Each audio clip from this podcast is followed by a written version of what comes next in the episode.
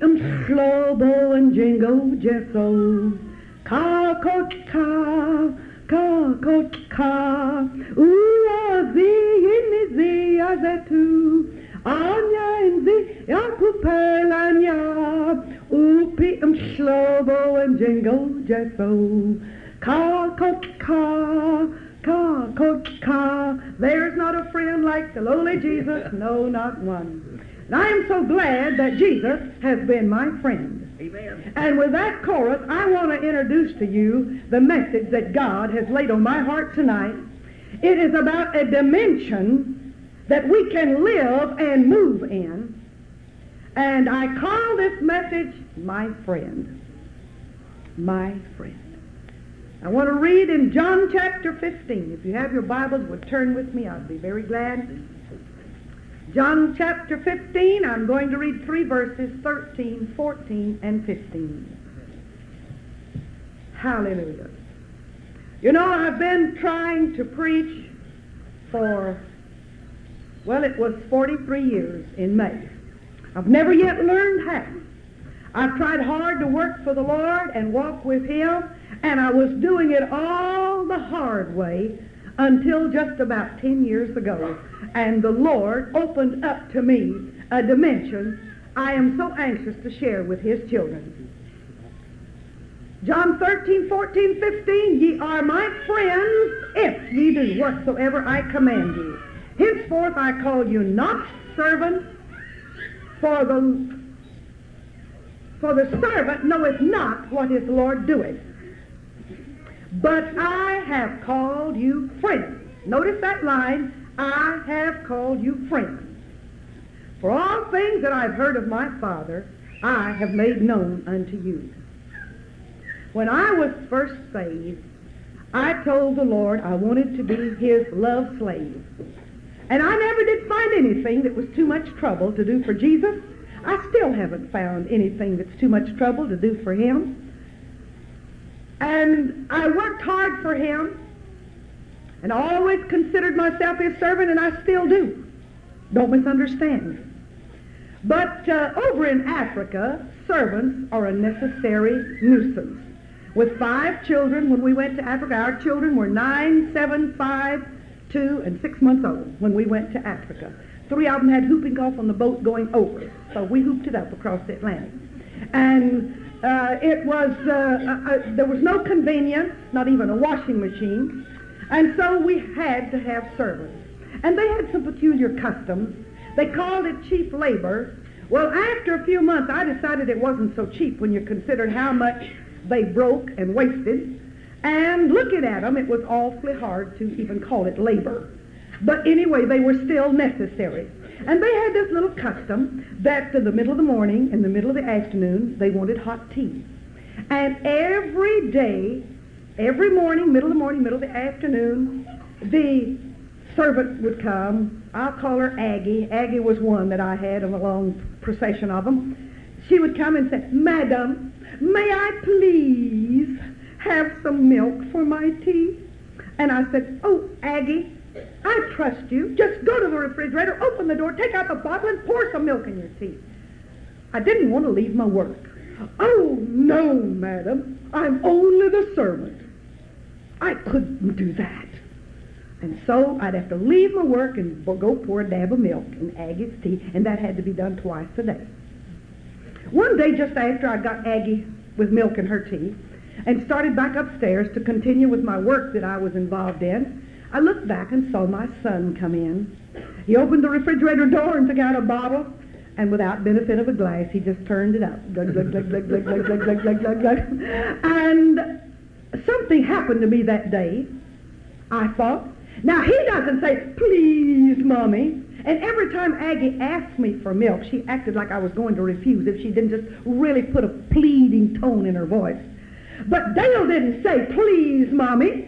He was a son in that house, and he helped himself. And that day I realized that I am a child of God. I'm still His servant, but I'm also a child. And there's a lot of things I can help myself to. Yeah. I have a little feeling, a conviction, that healing is the children's bread. Well, Jesus said it was their bread. And that means you can help yourself. You know, we have got things a little bit out of perspective. We're always hunting somebody to pray the prayer of faith for us. I believe there's an awful lot of things that you could just take because he loves you. You're his child. You belong to him. Oh, hallelujah. Yeah. Glory to God. Yeah. I don't know where it is, but somewhere around here there's a bottle of oil. Yeah, here it is. I want to tell you something about this oil. Do you know what the Lord told me one day? He said that most people, 99.9% of them that come up here to be prayed for are healed. But they start back and they say, oh, I still got the pain. I guess I didn't get my healing. They choose to trust the pain instead of the greatest name in heaven and in earth, and the oil that we use in command, direct obedience to the command of the Word of God. Next time you come to be prayed for, say that. Don't come up and say, Brother Cox, will you please pray for me? Or just come here and stand. Say, Brother Cox, I have come to be healed. Whew. Makes a difference. Oh. Hallelujah, hallelujah, hallelujah. Because you're a child, you can help yourself. Whew. Glory to God. He promised an abundance grace to us as a gift. You help yourself to that grace. He's not going to grab you and force it down you like castor oil. You just take it, what you need. Oh, hallelujah, because you're a child. But there's another dimension that's even better. Brother Freeman found this about 5 years before I did. And I could not understand. You know, he would say such things as, well, I'll talk to my friend about that. Well, I've got a friend. I mean, you know, Jesus is my friend. I've sung what a friend we have in Jesus and friendship with Jesus. Oh, what joy divine all my life. And a few others that mentioned being a friend of Jesus, and that's wonderful. But, I mean, what's this all about? I don't understand. So he explained it to me, but I still didn't understand. And as a good wife, I would see things going wrong in some of the churches we supervise, and I'd say, that young preacher over there is getting out of line. And Brother Freeman said, oh, it'll be all right now. I said, well, I didn't see you talking to him. No, but I talked to my friend. So I had him to explain it all to me again. But I still didn't understand. But the day the revelation came to me, I work now, for 23 years we were just missionaries in South Africa. Now we don't belong to South Africa any more than we do to all of them. We travel up and down. We live out of suitcases on both sides of the world.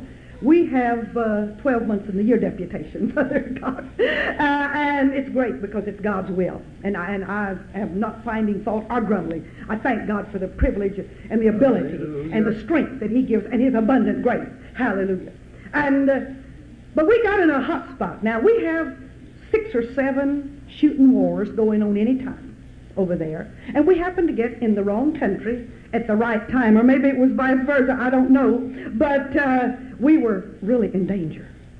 And I hit the panic button. Oh, Jesus! Oh, Jesus! Oh, God! Oh, God! Oh, if you don't help us now, we're never going to make it!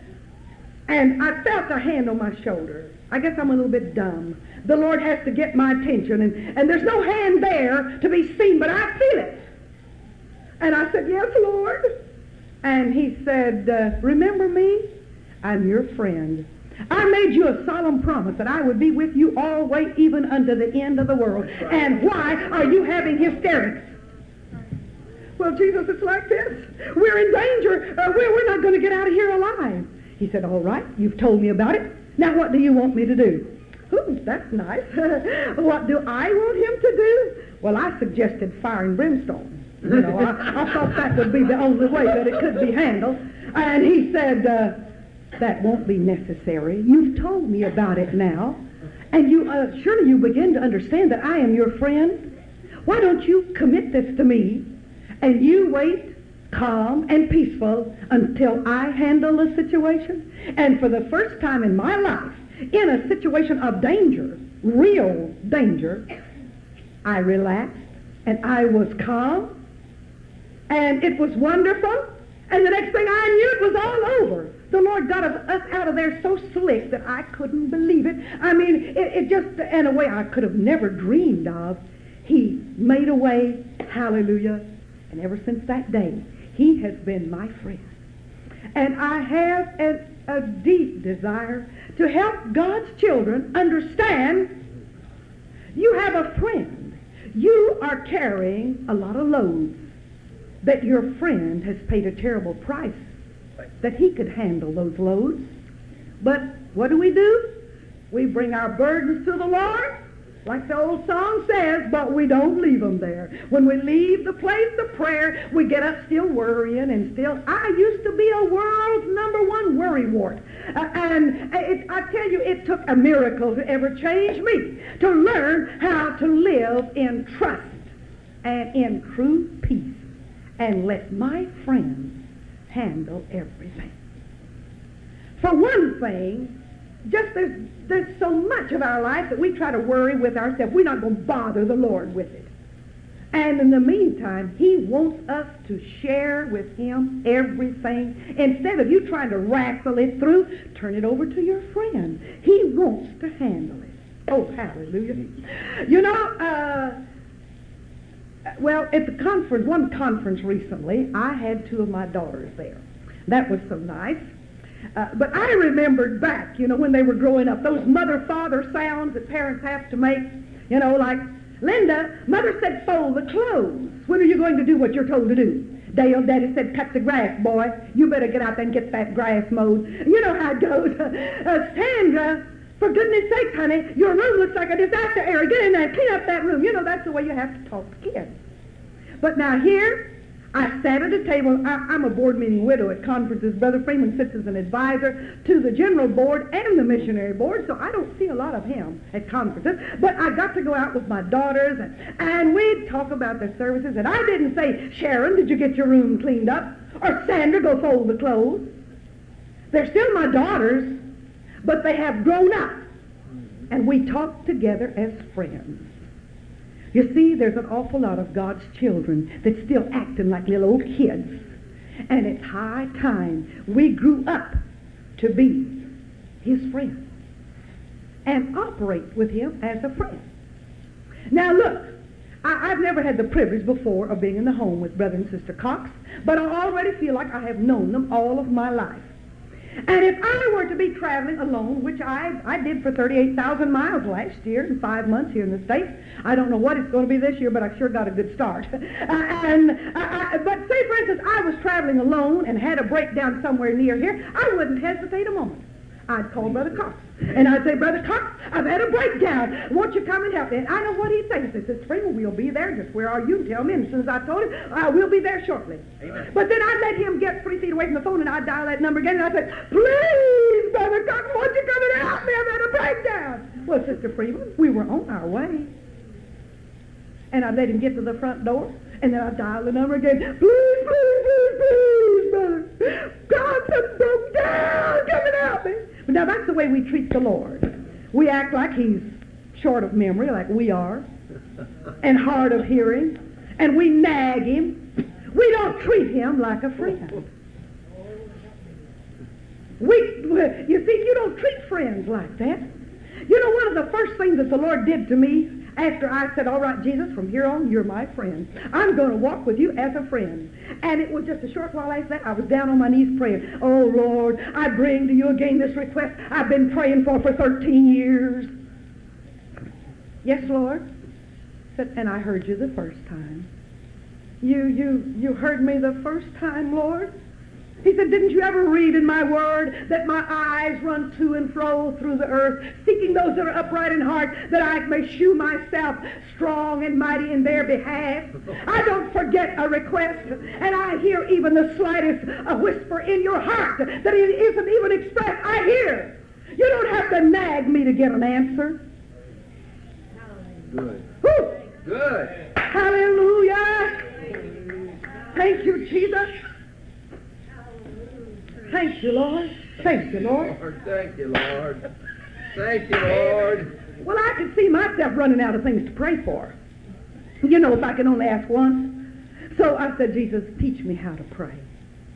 And he said, what I want you to do is to ask me and then just thank me. Ask me one time and do me the honor of acting like I'm listening, because I am. And then you just thank me until the answer comes. We have gotten some kind of twisted idea that if I can just ask him enough time, I can persuade him to do it. You know what the Lord told me? He said, you keep on asking because you don't believe. If you believe me, you would ask me one time.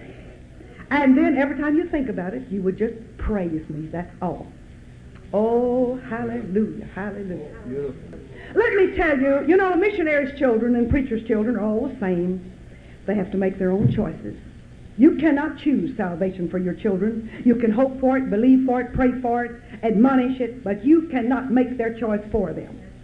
And my oldest daughter grew up helping us in the mission work. What a blessing she was, musically talented, and she was such a blessing. And she and her husband and her baby moved to Houston, Texas, a town of many churches, and backslid. And I cried almost without stopping for 2 years. And one morning, 4 o'clock in the morning on a Sunday morning, God spoke to me and said, you are grieving me. Lord, how could I be grieving you? I'm just weeping over my lost girl. He said, wouldn't it be better to thank me and praise me and let me save her? Well, I was so in this groove of moaning and groaning and crying and grieving that I didn't know how to do anything else. And I didn't do anything right then, but I had visitors coming just after Sunday school, and I had got up early and fixed dinner for them. I had got quit praying. I went and worked on the dinner, had everything ready, and then they were leaving right after dinner, and then I said to Brother Freeman, I'm going to go down to the church, and I'm going to get this matter settled. I've got to. I just can't do anything else. And I said, I may be there at church time, but I've got to today. This has got to be settled. I can't carry this load any further. And I went to the church and I locked the door, locked myself in, and I got a box of Kleenex and made myself real comfortable. Now I'm going to sit down and just really, I sat down to pray. I got real comfortable because I was in for a long siege, I thought. And then the Lord trapped me.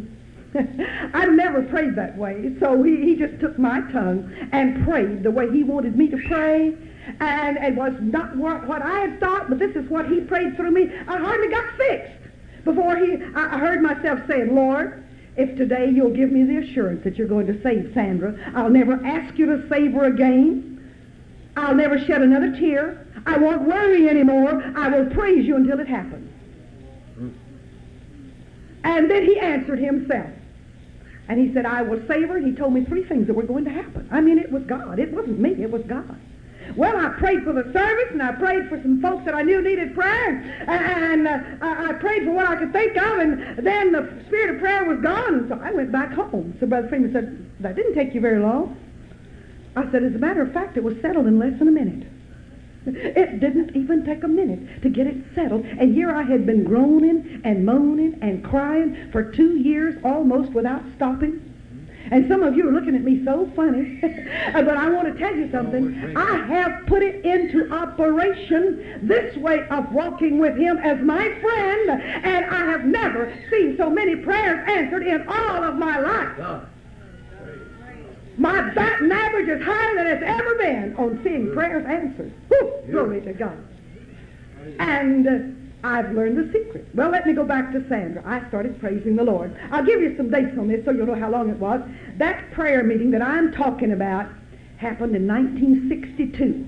Sandra left us in Africa in 1960, and this happened in 1962. Well, in 65, we came home on furlough, and I thought, well, now it's got to happen now.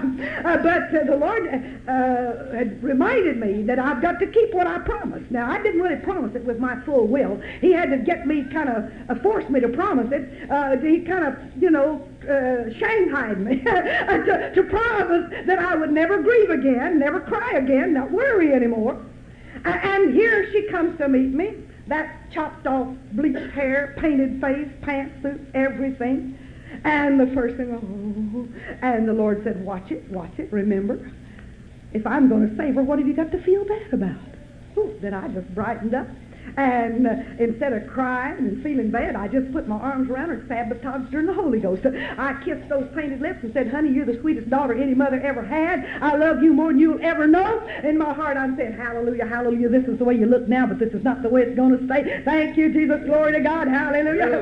And you know, one of the things that finally brought Sandra to the Lord was she said, you know, Mother, every time I was around you, you were just bubbling over with joy and you were so happy.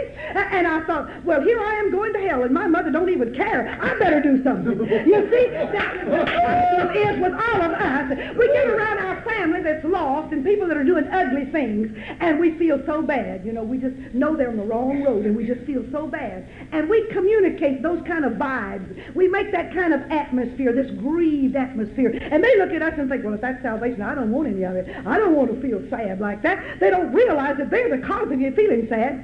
And in the first place, you're not supposed to be feeling sad, because God's going to take care of it. What are you sad about? What have you got to worry about? That's good. Oh, hallelujah. So I just, well, it didn't happen in 65. I went back to Africa praising God, and I just kept on praising Him. The Lord told me she's going to move back to Africa. And I asked her in 65, I said, honey, have you ever thought about y'all moving back to South Africa? She said, never. I told Fred if he goes, Fred was a South African, I'll divorce him. We have just, let me set the record straight in case you're wondering, we have 5 million white people in South Africa. We have a white district down there. Yep. And this young man was a member of that district. And so she said, what are you smiling about, Mother? I said, nothing. I'll tell you later. And so what I'm smiling about is because the Lord already told me they're going to move back to South Africa. And when she phoned me to tell me in 1969 that they were thinking about moving back to South Africa, I said, yeah, that's what I thought. She said, you thought? She said, I never wrote it, did I? I said, no, but I just got an idea that that's what she was going to do. And she said, well, we only made our decision 2 weeks ago. I said, really? I didn't say anything else. Well, they moved back and promptly moved 800 miles away to get away from the church. Thank you, Jesus. Hallelujah, hallelujah. The day I did have a little problem praising the Lord was the day that they spanked their kids and made them go with them to leave just as our conference started, and the kids was crying and begging to stay for church.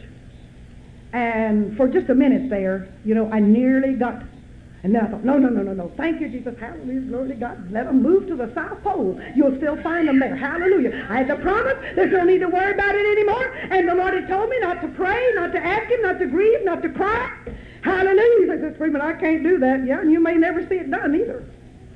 This, I'm telling you a new way.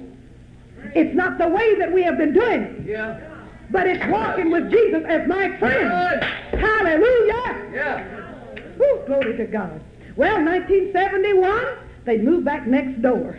And Brother and Sister Weeks came over to preach our first conference on our new campground for the white district in South Africa. And he's known Sandra all of her life. And he said, Sandra, you're going to come and hear me preach? She said, no, Brother Weeks. We're taking our children on the fishing holidays. And, you know, it's the school holidays. And we think we should do something for our children. In the meantime, the kids was again begging to go to the conference. And the kids was standing there and they said, we don't want to go fishing. We want to go to the conference.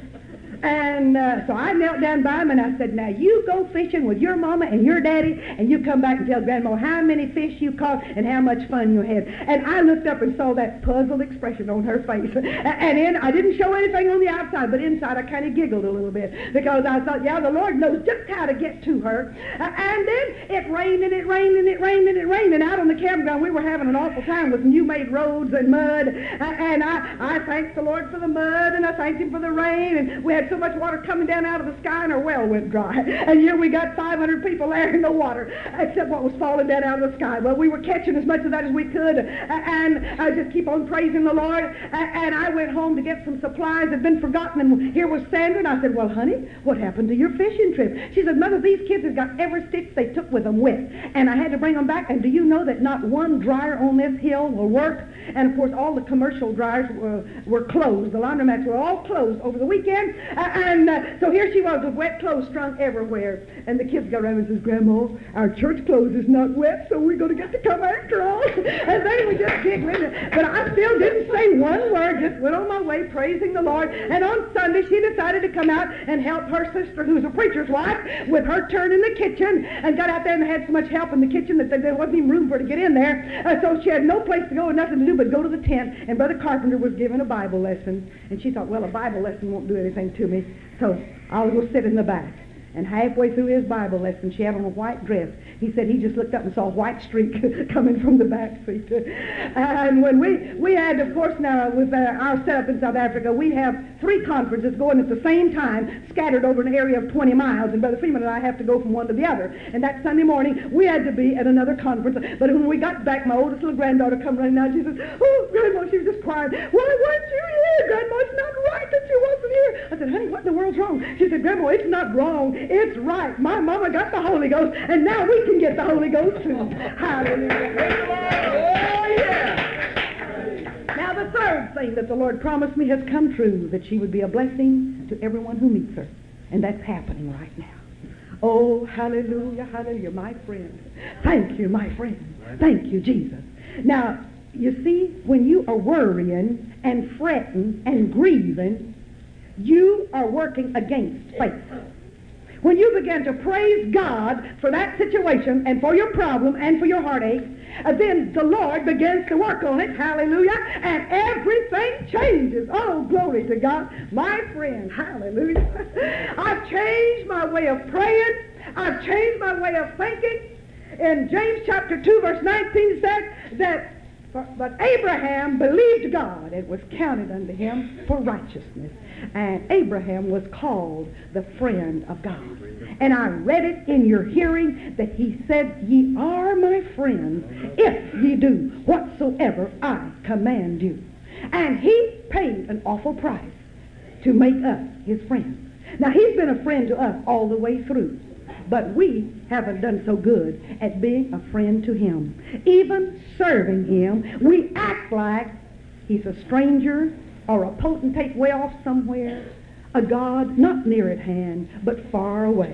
He is your friend and wants to walk with you every day. And whatever happens to you, I was so proud of myself that these 10 years of coming back to the States every year that I didn't get a ticket.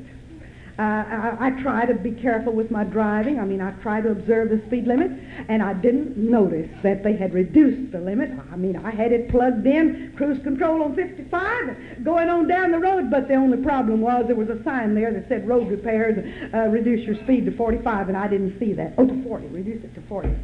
So here's the guy with the flashing lights.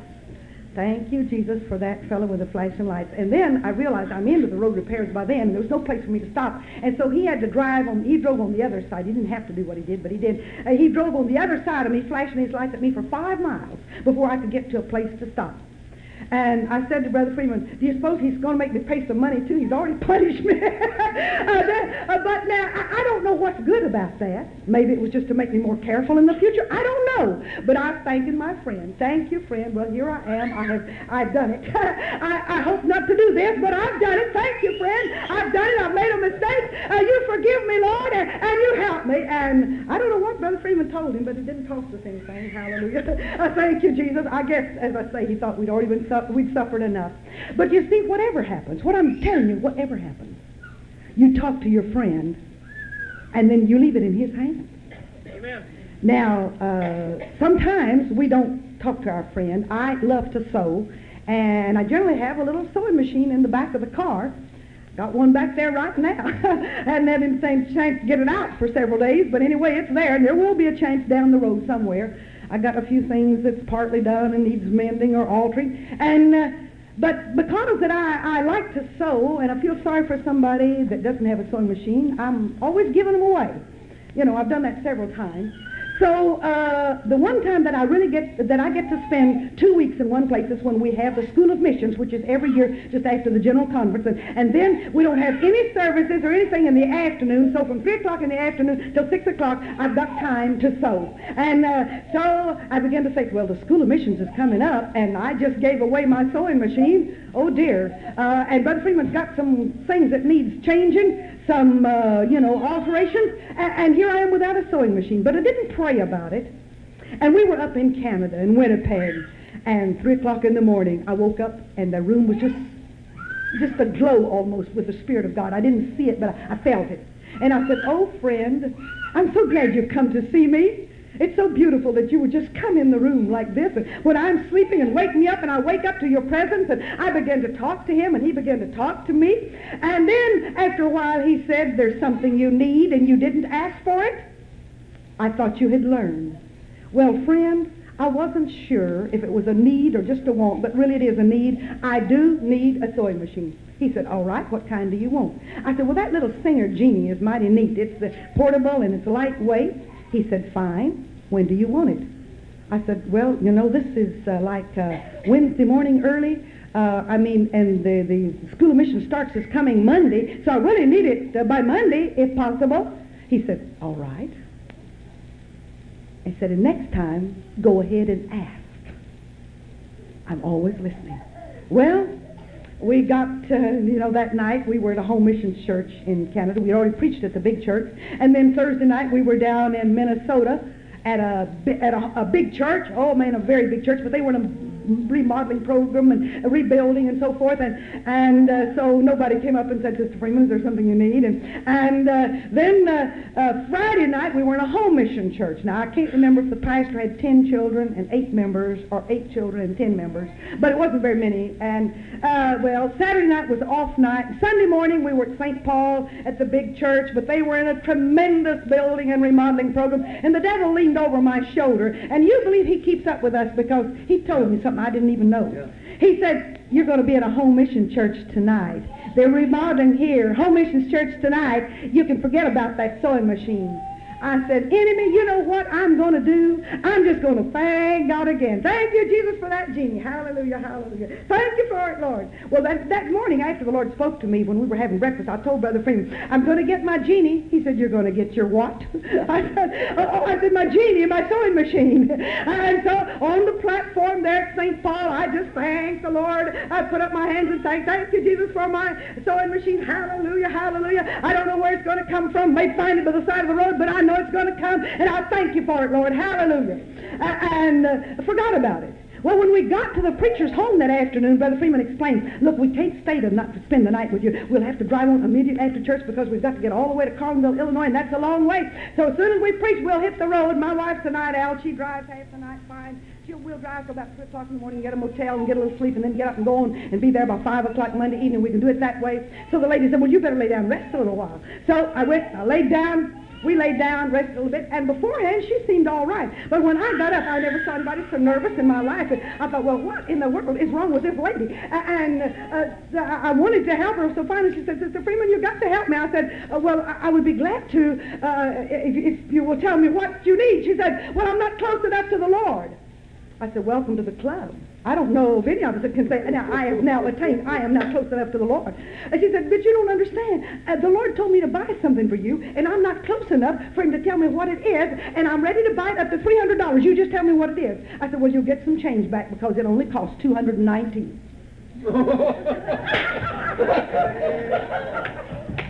Praise the Lord. Glory. Well, that's what's in the back of my car. That little genie. Thank you. My friend. Oh, hallelujah. Amen. My friend. But now look, so many of us, we spend all of our time in a sort of a one-way conversation, you know. We just get out on our knees and we start praying, and here we go, without a pause, without a break, and then when we get through, we say amen, and we're gone. Now, say, for instance, there was somebody that you've done a lot for, a worthy person, and you were in a position to help them, and you're going to do a lot more for them, but they should phone you on the telephone and talk to you, and they say, hello there, I just wanted to talk to you a little bit and thank you for all the many things you've done for me. You've just been so wonderful, and I appreciate you so much. I love you so much, and you are really wonderful, and I thank you for all of it, and there's a few other things that I need. I need this, and I need that, and I sure would appreciate if you did for me and do that for me. Well, goodbye now, sure, nice talking to you, and hang up, and you never had a chance to say a word. Well, that's the way we do the Lord. You see, in Adam, we lost communion with Jesus. Oh, God. Communion with God was lost there. And he came to the cross to give it back to us. And here we are living our little lives without the communion and the friendship that he died for us to have.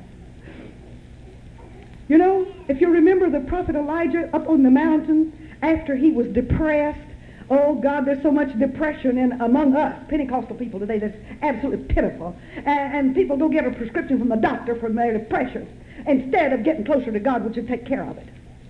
praising God is the best cure for depression that I know of. And it will cure any case of it. If you learn to praise God, just spend as much time as you spend going to the doctor and waiting in his office, praising God. Right. And it'll be a whole lot cheaper and work a whole lot quicker and no after effects and no side effects. Hallelujah. Oh, God. Threw that in for good measure. Yeah. Well, after Elijah got through wallowing in his depression, I'm the only one left. There, nobody else is keeping the standard. I'm the only one left. The Lord said, get up and get on the mountain. He got up there, and I mean, things was happening up there. The rocks was breaking up, and there was an earthquake, and there was a wind rolling the rocks around. I've been that mountain, and there's no trees up that high. There's no trees anywhere on it, at the bottom or at the top. But there was something burning. Maybe it was rocks. I don't know, but there was a fire there, too. And it says God was not in the fire. God was not in the earthquake. And God was not in the wind. But then there came a still, small voice. And that was God. Hallelujah. And I picked up a Hebrew Bible one day that had been paraphrased into English.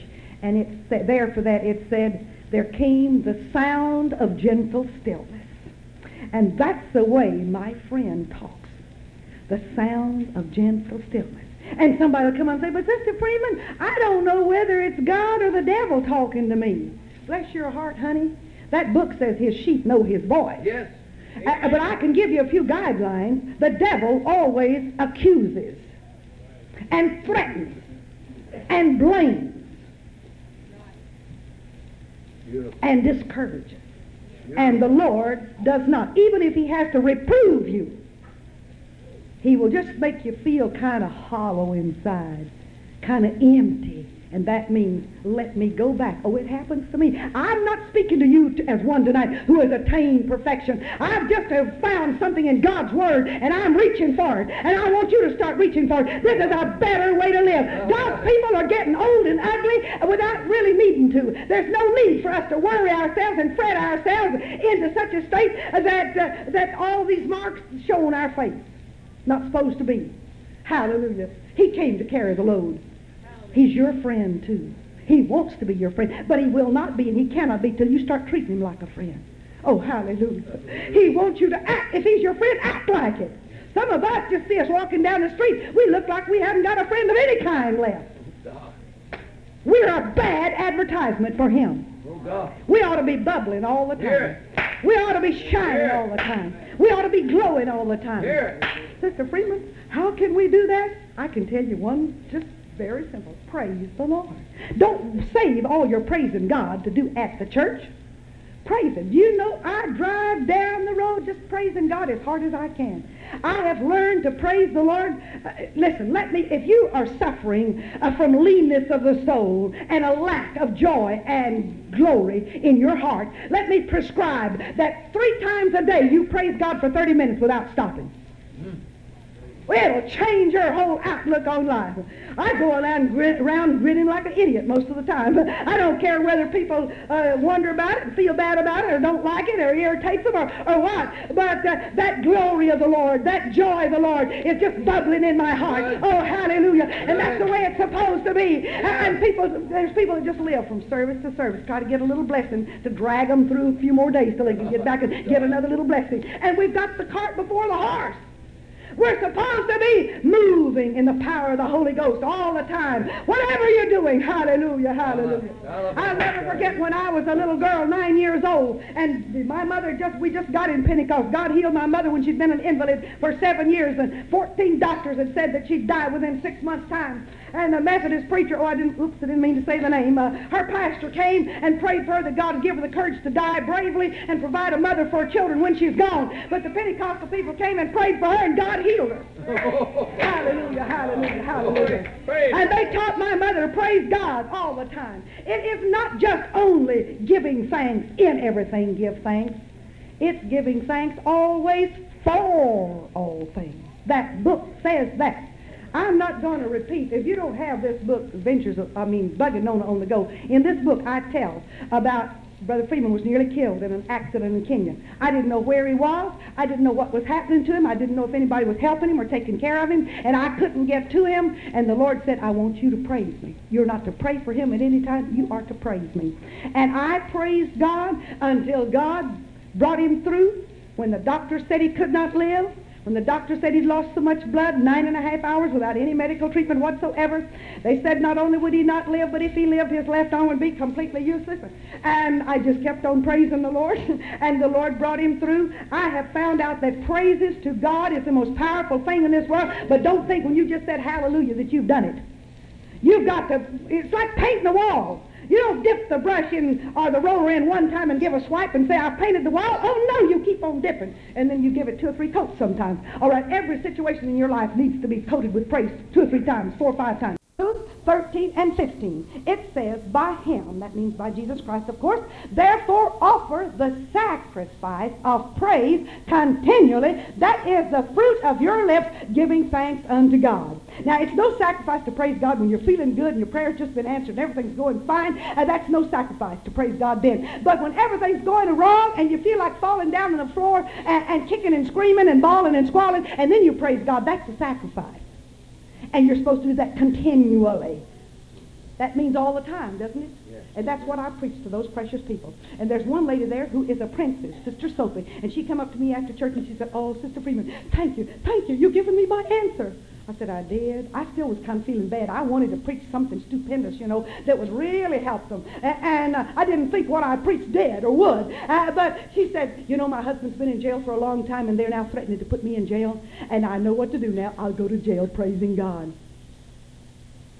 That was in February 76. November 76, we had our first World Conference in Jerusalem, and we managed to get Brother Tekle, our national leader, out. And I met him in Jerusalem, and I ran to him. I said, oh, Tekle, tell me quickly, did they put Sister Sophie in jail? He said, come sit down, Sister Freeman. I'll tell you all about it, just like she told me to. Yes, when they came to get her, they wouldn't let her take her little case that she had her Bible in and just one change of clothes. They said, you can take a toothbrush and a hairbrush and a bar of soap and a face cloth, and that's all.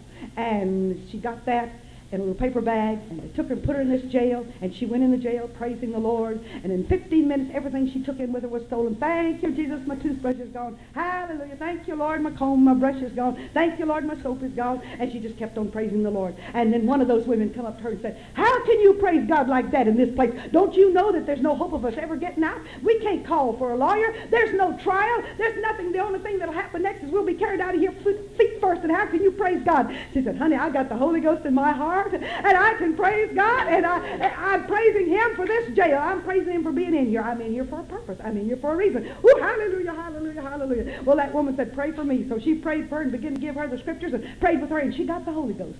And so then those two began to witness to others, and they prayed. I don't know how many people got the Holy Ghost in that prison cell. They were packed in there so tight that there was no room for them even all to sit down at one time. No one could ever lay down unless one got desperately ill. Some more others would stand instead of taking their turn sitting to let one lay down. They were crammed in there like sardines, and there were no facilities and no beds. And she praised the Lord, and she just kept praising him, and she kept praising him. And when a bunch of folks got the Holy Ghost there, she's looking around for new worlds to conquer. She went over to this little hole in the door and yelled out, hey, you out there, you think everything's hopeless, you think this is the end of the world, and you're despondent, and you don't know whether there's anything that could ever help. Well, let me tell you what helps. I want to tell you what will help. There is hope. His name is Jesus. And she began to preach to the people, give them the scriptures. She had them in her head, though they didn't let her take her Bible, and she taught them to pray, and she heard them burst out speaking in other tongues in another cell. She said, now then, tell the people on the other side of you, and you keep praising the Lord. And she was very happy about that. Well, finally, after she had been in jail for 4.5 months, what would you have done if you'd been in her place? You'd have cried till you couldn't cry anymore, wouldn't you? I would. I mean, I'm honest. I wouldn't have done what Sister Sophie, though it was the message that God gave me that gave her the courage to do it. But she has been my inspiration ever since. And finally, after 4.5 months, the jailer come down the hall one day, and he jerked open the door, and he said, you, Sophie, ever since you've been in my jail, you've made shambles out of the place. I used to have a nice, quiet, orderly jail, and now everywhere I go, it's hallelujah, hallelujah, glory to God, praise God, praise God. I can't stand it. You're driving me crazy. You get out of my jail, and don't you ever come back.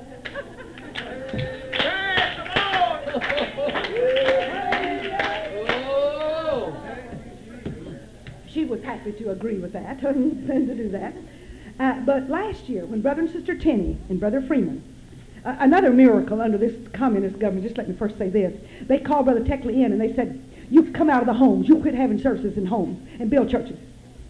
He said, we don't have any land for services. They said, well, we'll give you land. the communist government gave us land to build churches in Ethiopia.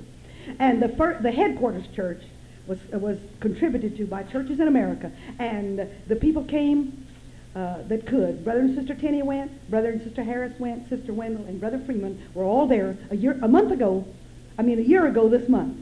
They were there for the dedication of that church. I'm sure you may hear Brother Tenny tell about it, but I'm going to tell you a little bit of it myself. And Brother Tenny said, Brother Freeman, Brother Harris, I want to talk to Sister Sophie. I want to hear her report. And Sister Sophie stood and told them how. That she stood in the jail and just let the word of God flow over her body. She said, I would just stand. And you know, I'd never thought about that. But I've learned to sit in that car and just let the word of God flow over my soul to quicken me and refresh me and to give me answers to things that I don't know how to answer. And she said she would stand there and just let God's word flow over her. And one day she was standing like that. The scriptures kept coming to her along this line. Anything you ask in my name, I will do. Whatever you ask in my name, it shall be done. And she thought, Lord, you're trying to tell me something. At that time, they were supposed to brought them water, kept them plenty of water, but they had had no water in several days. She said her tongue was so swollen in her mouth that she couldn't even close it. And here, standing there, God's word flowing over her, she said, I know what to do. She pointed towards the door. Warder, I don't know where you are, but in Jesus' name, bring us some water. And it was just a few minutes, and the water was there. They were supposed to take them out twice a day for exercise, and they would forget it for weeks. And she was standing with her muscles cramping, and she thought, well, now I know what to do about that. She said, Warder, in Jesus' name, come and take us out for exercise. In just a few minutes, they were there. After that, they had water and exercise every day because she called on the name of Jesus. Oh, hallelujah, hallelujah. Oh, and just let me tell you this, that the church in Ethiopia today numbers 45,000. And it was started in 1969. The Jesus Name message was first preached in Ethiopia. And today there's 45,000 baptized in Jesus' name and filled with the Holy Ghost. Do you know why? The last service that they could have legally before the church went underground, Brother Freeman preached to them, and he said, listen, you think it's the end of everything because you can't go have church and somebody preach to you and somebody pray with you? Because if they warned him, if we find two of you or three of you with a Bible together, we'll put you all in jail and beat you as well. He said, listen, you can go out like the disciples did, one to one. You can still win souls. And when you get a soul won, pray with them. God will fill them with the Holy Ghost. Then you hunt the preacher, and he'll find a way to secretly baptize them in Jesus' name. And every one of them became soul winners. That is what we are not. We are not soul winners. Our churches in America are not growing at this rate because we come and sit down on a seat and say, bless me, Lord, bless me, Lord, bless me, Lord. And what the Lord wants us to do, if we're going to be a friend to him, we're going to tell everybody we meet. It's time to get that old excitement back again. You know how folks act when they first get the Holy Ghost? God, give us a rebaptism that'll make us start acting like that again, that we don't care who they are or where they come from. We don't insult people, but we just bubble over with the Holy Ghost. Oh, hallelujah. And listen, when you begin to walk with him as a friend and get rid of all of that load that you're carrying that he never meant for you to carry. He never meant for you to carry it. He always planned to carry it all for you. Then you can just, the Holy Ghost can just flow from you to other people. Listen, I lost my father last month. I believe God did a miracle for him, but his second wife, he's been married to another woman for 40 years. All of his family was gathered in. One young man is an executive insurance salesman from Dallas, a high position. He was bragging about the homes, not one home, but homes, the property that he owns. And he went to my sister-in-law. Jerry Eastridge, by the way, is my youngest brother. I'm the oldest child in the family, and he is the youngest. And, of course, we were all there. This is our daddy. He was 84 and a half years old. And this young, brilliant, sarcastic, atheistic insurance salesman got my brother Jerry's wife and said, what is it that's different about you three? Said, now, I heard your two other brothers say that they are Christians, but they don't look different to anybody else. But you Nancy, that's Jerry's wife, and your sister, and your husband, there's a glow about you that I've never seen before. I don't know what it is. And then another unsaved member of the family came to Jerry, and he said, Jerry, I wish you'd let me in on something. He said, well, if I can, what is it?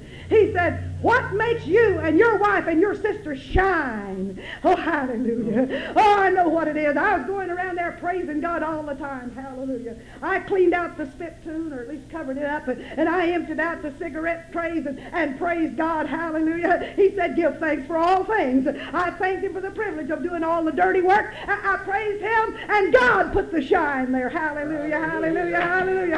If that had been a few years ago, I would not have been shining. Thank you, Jesus. Thank you, Jesus. Beautiful. Hallelujah. Beautiful. When we became regional field supervisor in 1971, I was still worrying, and I was overwhelmed. You see, in Africa, we were handed the responsibility of 51 countries, each one with different languages and different customs and a different kind of government. And South Africa is only one of the 51 countries over there. And I was overwhelmed, and I was wondering, oh, my, we only have missionaries in 6. And we have little works in 4 of the countries. We've managed to get national preachers to go in and open up. And how are we ever going to reach this whole continent? And we were at a little conference, and I was kind of sleepy that day. Had traveled so far, driven most of the night, and I wasn't asleep, but I was kind of drowsy. And I heard my husband stand up behind that pulpit and say these words: we don't have time anymore to reach them by 2s and 3s or by the 10s and 20s. It's too late even for the Lord to bring them in by the 100s. Now he must begin to bring them in by the 1000s. Well, he woke me up. I mean, I sat up straight, and I thought, oh my goodness, what's wrong with him? Well, after church, I felt of his forehead to see if he had fever and asked him, did he bump his head real hard? I said, do you realize what you said? You kind of got carried away tonight, didn't you, honey? And he said, no, I've heard from my friend. I said, these people are, some of them are going to remember what you said, and I can just hear them coming up. We come back to America next year, and they'll come up and say, well, Brother and Sister Freeman, you got your 1000s yet? I said, I'm just shuddering already. He said, don't worry, my friend's going to take care of it. And you know, within 7 months, and it's a beautiful story, but I won't take time to tell you the whole one. I'm not going to keep you all night. God gave us a whole Trinity organization through one service of 12,000 members. That was the first of the 1,000 that the Lord brought in. But that was only the start. Just a few months later, we got 4,000 out of the country of Zaire. That was in the country of Zambia, where the Don Eicherts are now missionaries. And then the thing just snowballed. And Brother and Sister Semino have gone to Tanzania in answer to a couple of 1,000 that came in there. And understand, these are babies. They don't know anything. They're about to work us to death, trying to get them taught and learned and help to guide them. But they're so sweet, and they're so hungry, and God's put a love in their heart for the truth. I'm not saying that all of them's working out.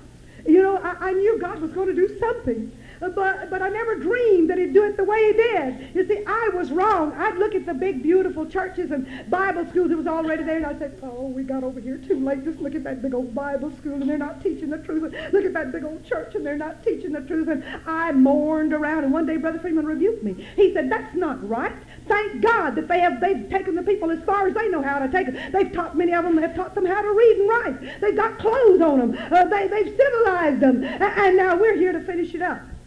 But I didn't believe it. Oh, unbelieving Thomas. But Jesus has done it anyway. Oh, hallelujah, hallelujah.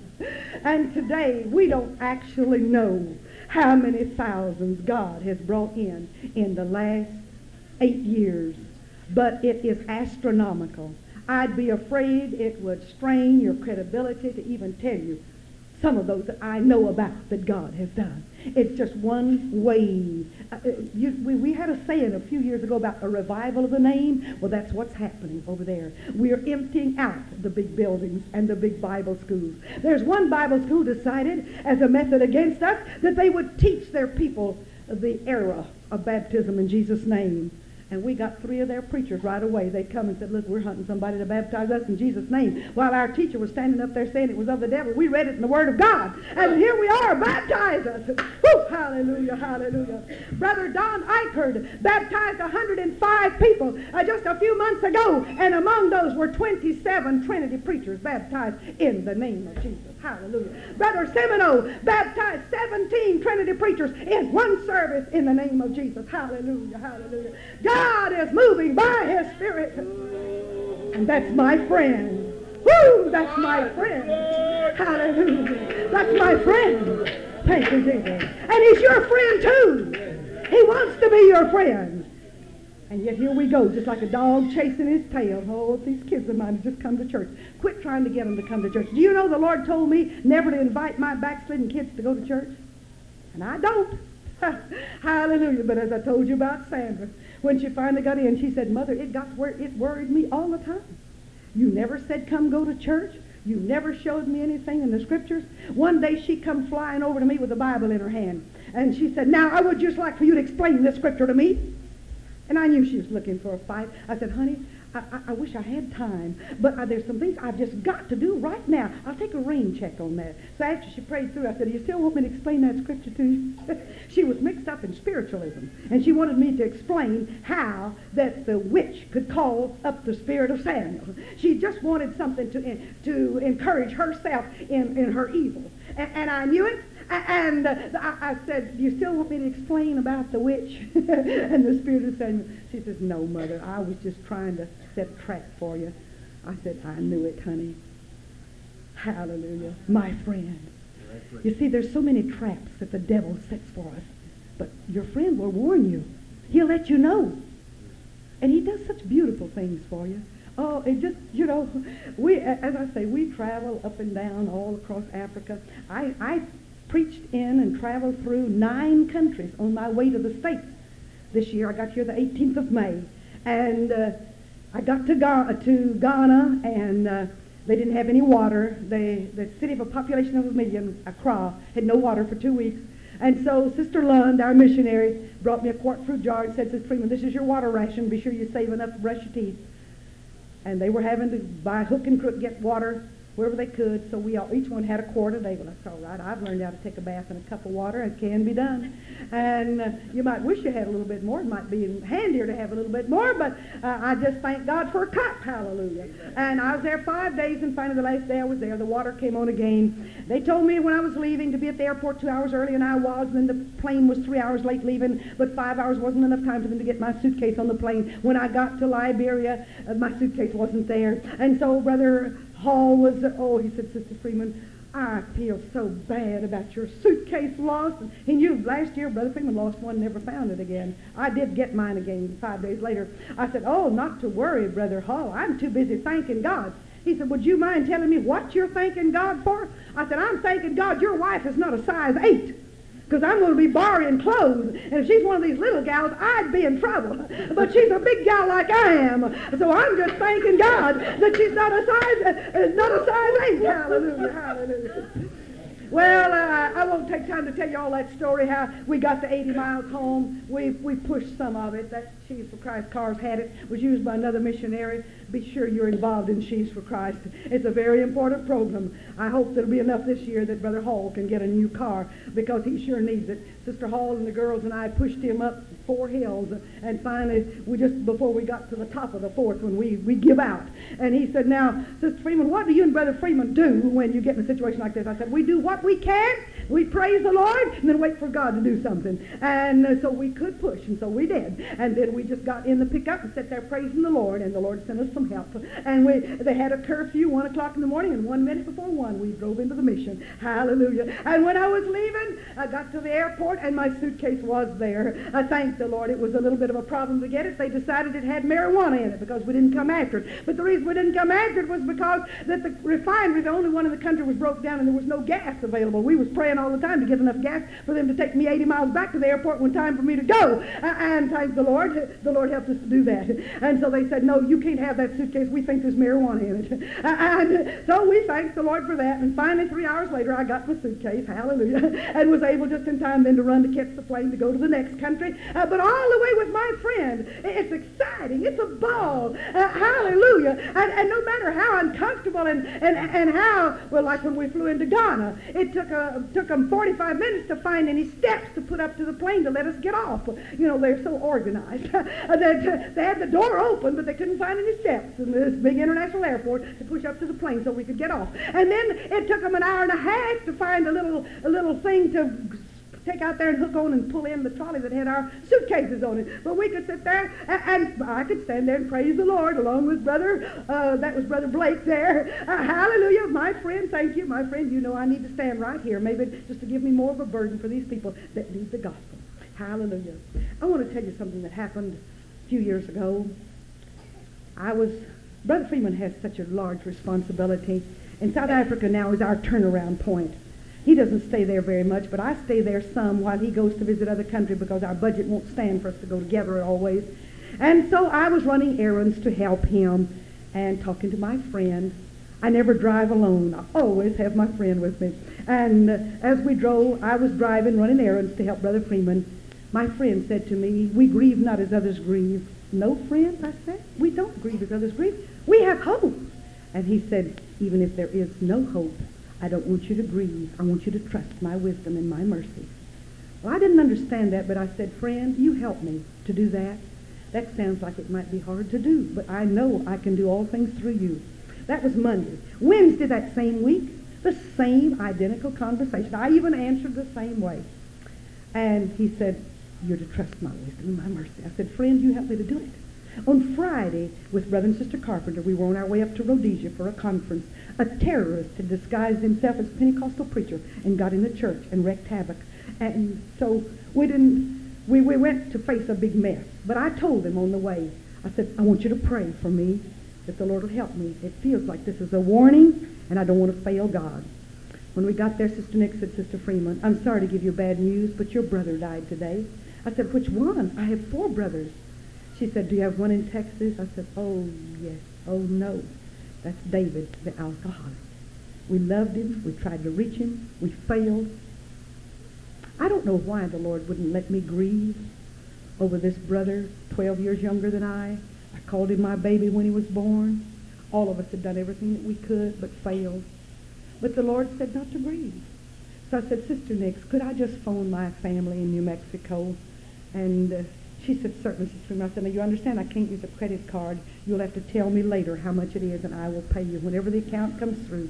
She said, "Go right ahead." She was kind, but the operator wasn't. "No way I can get a phone call through to New Mexico. You can just forget it," she said. I said, "Look, dear, this is about 11:30 Friday night. This concerns the death of my brother. Please, won't you just promise me you'll try?" She said, "Well, but I don't think it'll come through before Saturday night or Sunday or Monday or Tuesday, but I will try." "All right, then." So I put the phone right by the bed, just in case. 2:00 in the morning, it rang one time. I picked it up, and I heard a phone ringing, and then I heard my brother Jerry in Tohatchee say hello. I said, "Oh, Jerry, it's so good that this phone call got through." He said, "Sis, where was the operator?" I said, "I don't know. Thank God that you're on the line and I can talk to you." And I said, "Jerry, I've just got to share something with you." And I began to tell him how the Lord had dealt with me and how that the Lord had comforted me. I felt his arm around me the minute Sister Nix told me the terrible news. And the Lord gave me so many beautiful things that I began to share with him. He said, "You know, sis, there's something strange about this phone call." He said, "I was out in the car. We carried Mother out. Pray for her." He said, "This is hitting her so hard." And we were ready to leave, and I said to my wife, "The phone's ringing." She said, "You can't hear the phone out here." I said, "The phone's ringing." He said, "I come back, unlocked the door, and come and stood by the phone, and it wasn't ringing. And I said, 'Jesus, if this phone is supposed to ring, let it ring right now.'" He said, "It rang one time. I picked it up, and there you are." I said, "That's beautiful, honey." I said, "Listen, you say you tried to phone me. Well, if this call comes through on your account, let me know because I want to pay it. And let me talk to you some more." So we talked some more, and after a while he said, "Sis, if you're going to pay for this call, it's a lot of money, $3 a minute plus from Rhodesia." Said, "And we've talked a long time, so I guess we better quit." And I said, "Yes, I guess so, honey. But it was so nice to talk to you. It meant so much." Well, early Saturday morning, we were out at the conference. God helped us with our problem, but we battled it all day long. 6:30 that afternoon, we came back to the house just to freshen up for the night service and get a little bite to eat. And I walked by the phone, and it rang. I picked it up, and the operator said, "Mrs. Freeman, I'm ready to try on your phone call to New Mexico." I said, "Ma'am, I've already talked to New Mexico." She said, "You certainly have not. There's no record in my books of a phone call." I said, "Well, ma'am, you mean there's no record from this number or to this number either?" no record of a phone call coming in or going. She said, there is no record whatsoever of any phone call. We keep a record of all incoming and outgoing overseas calls, and there is no record. I said, ma'am, would you do just one more thing for me, please? Would you just cancel the call because it's too late? Everyone's gone to the funeral. There's nobody there. But let me tell you, I appreciate from the bottom of my heart that you were willing to try. Well, hung up, and to this day, this happened in 1975, and to this day, no one has ever been charged for that phone call. It never came on Sister Nix's account. It did not come on my brother Jerry's account. Hallelujah. My friend, I was trying to do what he said do. He told me not to grieve, and I did my best to do what he said do. And so he just said to the angels, she's being a good girl, plugging the wires. Of course, now, if I'd only known heaven was paying for the call. I'd have really had me a time talking, but I'd had him call everybody in out of the car, and I'd have talked to everybody, but working against time. But my friend, it's so precious and so sweet to walk with him. He knows all about your weakness. He knows all about your failures. He knows where you've disappointed him, but he still wants to be a friend to you. But the next move is yours. He's made the last move. He went all the way to Calvary. He paid an awful price, hanging between heaven and earth. That's right. To make you his friend, not just to give you a little something to just help you to drag through life, just kind of come day, go day, good Lord, sin Sunday. But he came and died to make you his friend. When he first spoke to me, I said, Jesus, I'm not worthy to be your friend. I've failed you too many times. I know what I was, and I know where even since I've served you, I know how many times I have failed you, disappointed you. I'm not worthy to be your friend. He said, your unworthiness has got nothing to do with it. He said, I paid that awful price for you to be my friend. If you'll just step up here and hold my hand and let us walk together. I want us to walk together as friends.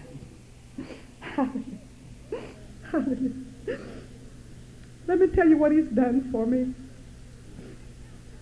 Every morning, after every day that I've walked with him as a friend, I wake up with a song bubbling in my heart. You've had that sometimes. Well, it's every day. And if it's not there, I start going back, and I find a word I shouldn't have spoken, something I shouldn't have done. Not big things. I've learned to say, forgive me, to my husband, to my co-workers, to everybody that I'm around. I'm quick to turn around and say, forgive me, because keeping this friendship intact is the most important thing in the world. You are my friend if you do whatsoever I command you. And if you've been hanging back and thinking the price was too much to pay, oh, friend, you don't know what you're going to get. You don't understand. You don't realize what's waiting for you when you leave the world behind. Turn loose of everything and just walk hand in hand with my friend. He's beautiful. He's exquisite. There's no words to describe him. And there was a lot more I wanted to say, but I just feel like that the Lord wants you to make a step tonight. You know who you are that needs to make a move. You know what your life is. You know how much joy is missing and how much peace and how long it's been since you were close enough to touch him. But if you want tonight to step up and take his hand, I'd like for you to meet me up here at this altar. Let's don't kneel. Let's stand. And unless you feel weak, and then you'd better sit down or kneel down.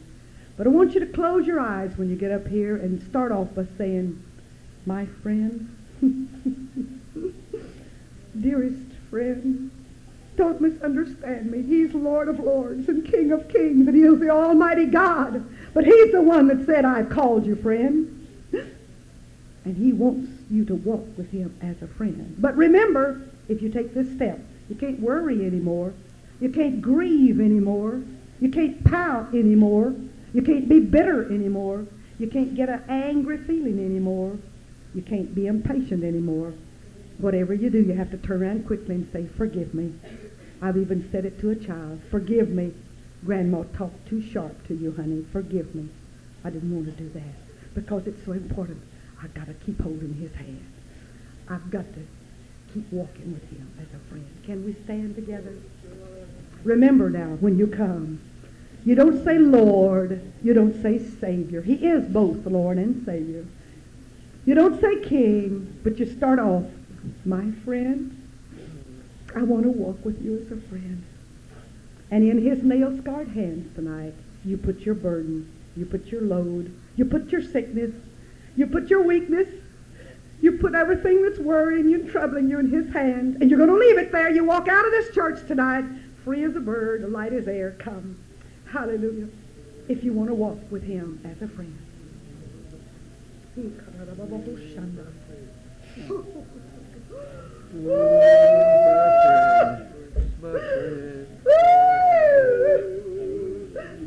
My friend, precious friend, dearest of all friends, forgive me that I've tried to carry the load in my own strength. Forgive me that I've tried to walk this holy way in my strength.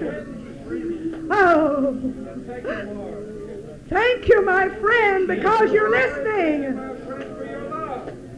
Thank you for your patience with us, Lord. Thank you for your love to us. Thank you because you are here.